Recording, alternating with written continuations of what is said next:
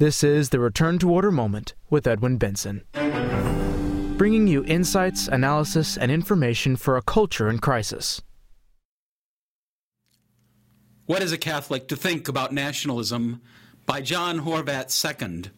Read in twenty nineteen by Edwin Benson. It is not easy for a Catholic writer to evaluate a book by a Jewish author advocating a Protestant political framework. That is the task for the Catholic reading The Virtue of Nationalism by Yoram Hazony. The recent book is a challenging addition to the already complex debate over nationalism that now rages. There is much to appreciate in Doctor Hazony's observations of the present political order. One can agree with his analysis of the problems of globalism. His critical analysis of the liberal state and Enlightenment thought merits attention. He recognizes the importance of the family and intermediary groups in society. He does well to bring all these issues to the forefront.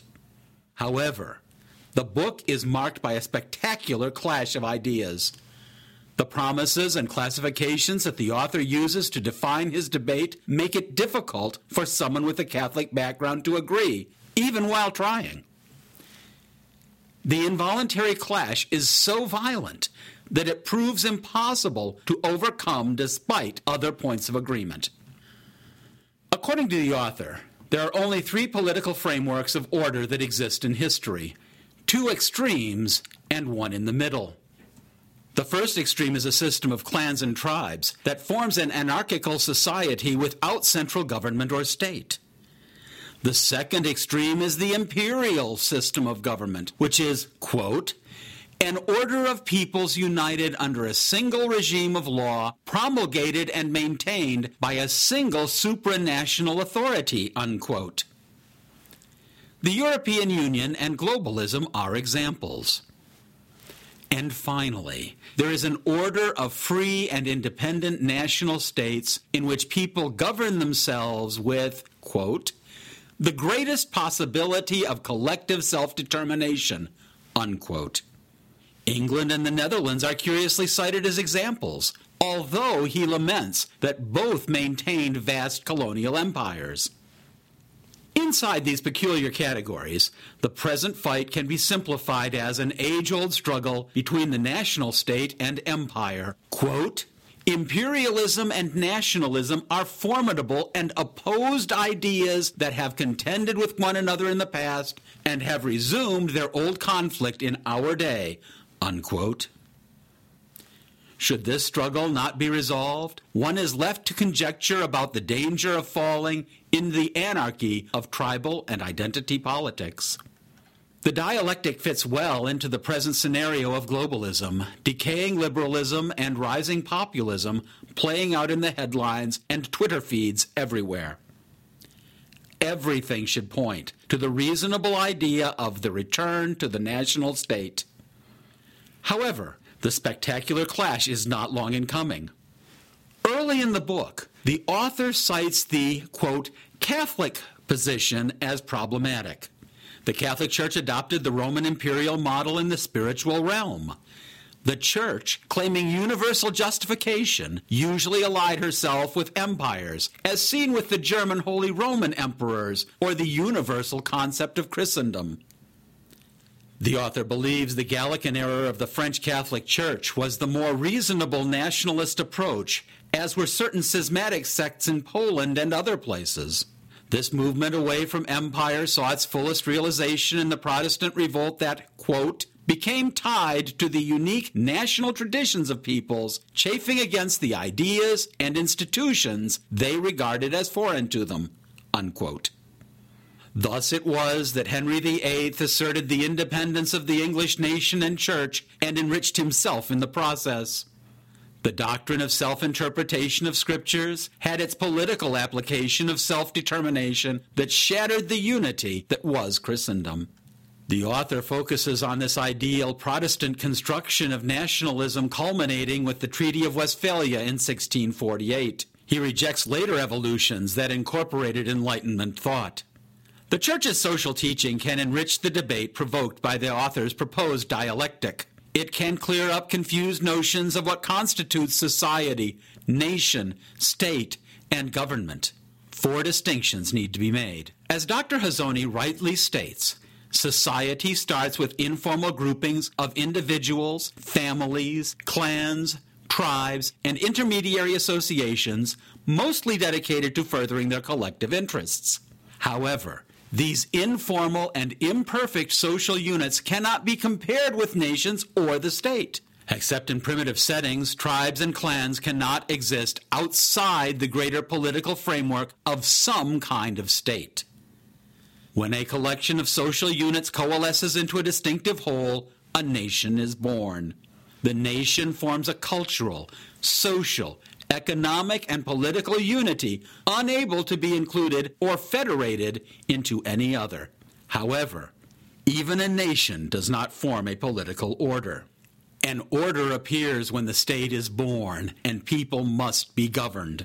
Catholic political philosophy holds that human nature is the origin of the state. As a social and political being, man needs a corresponding order to obtain these ends. The state is the political organization and order of the nation. It is the natural union of individuals, families, and groups. The state exists to safeguard the common good and facilitate virtuous life in common. It presupposes a people, intermediary associations, territory, and organized political power.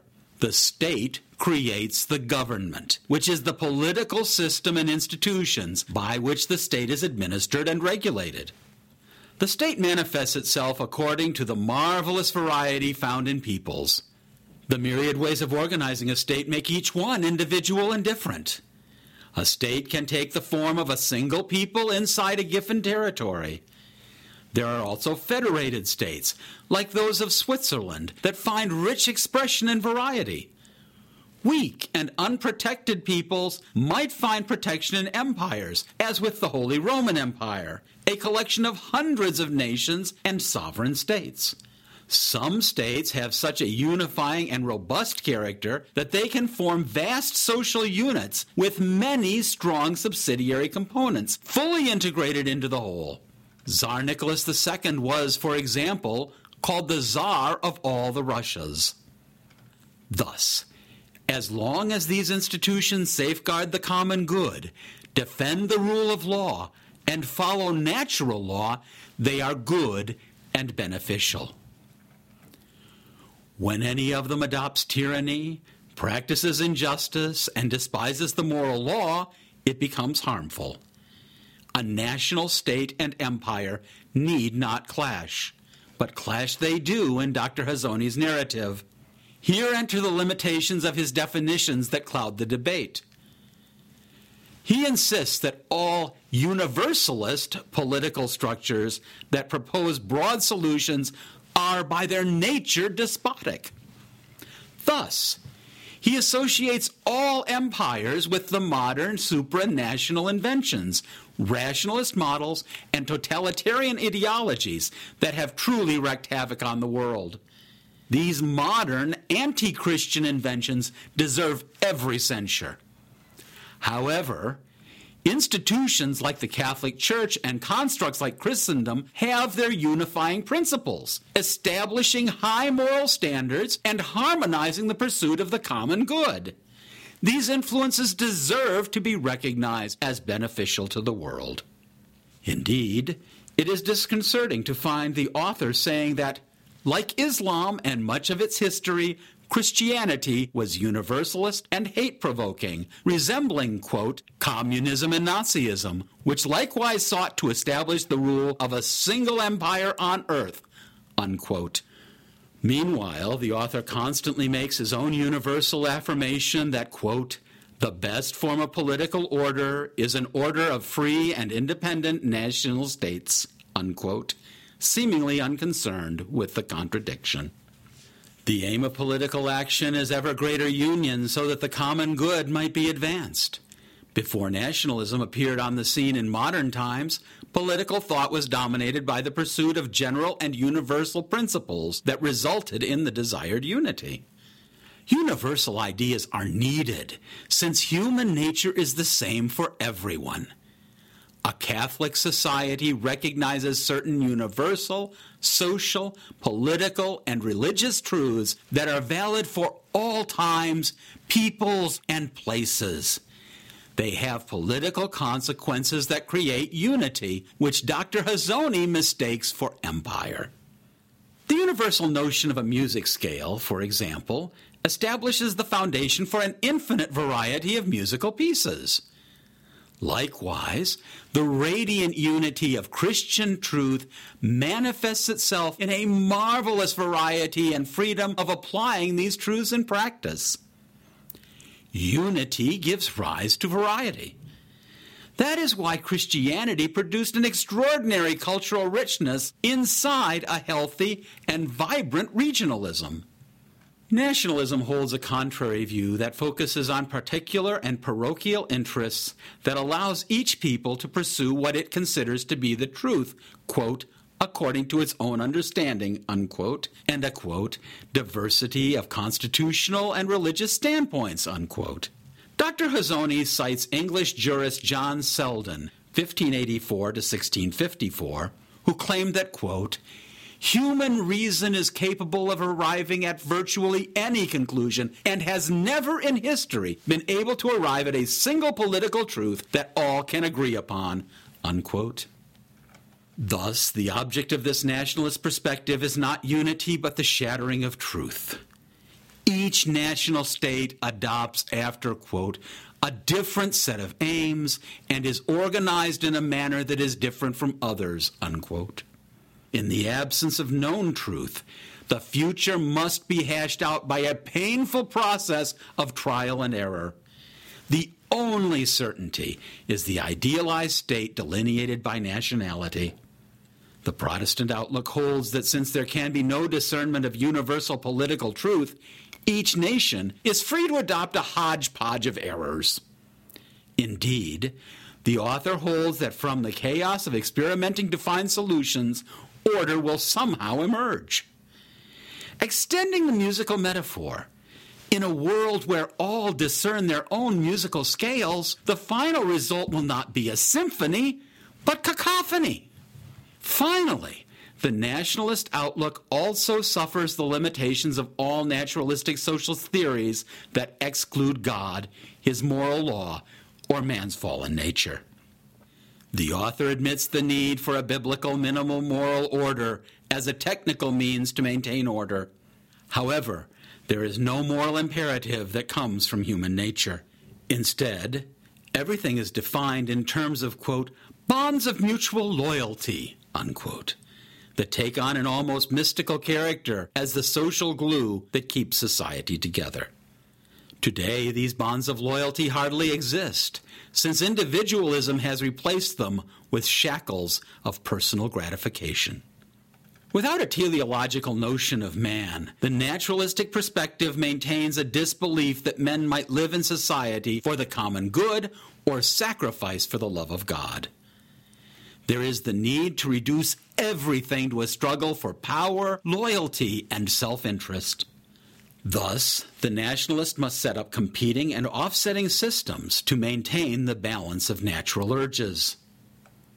This is so different from the rich treasures of Catholic social thinking. The Church is not afraid to plumb the depths of the human soul or explore the supernatural heights of Providence's plans regarding man.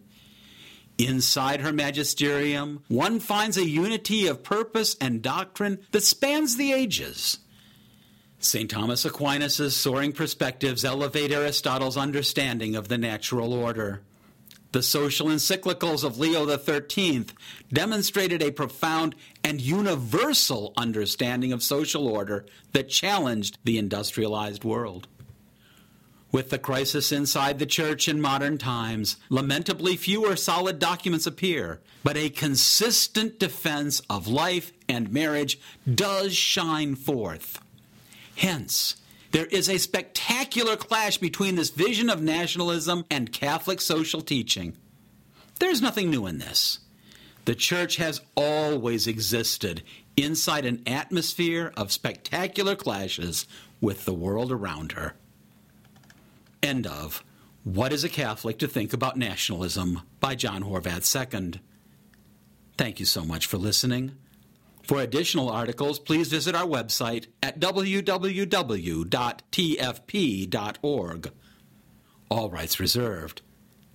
Copyright twenty nineteen by the American Society for the Defense of Tradition, Family, and Property, T F P.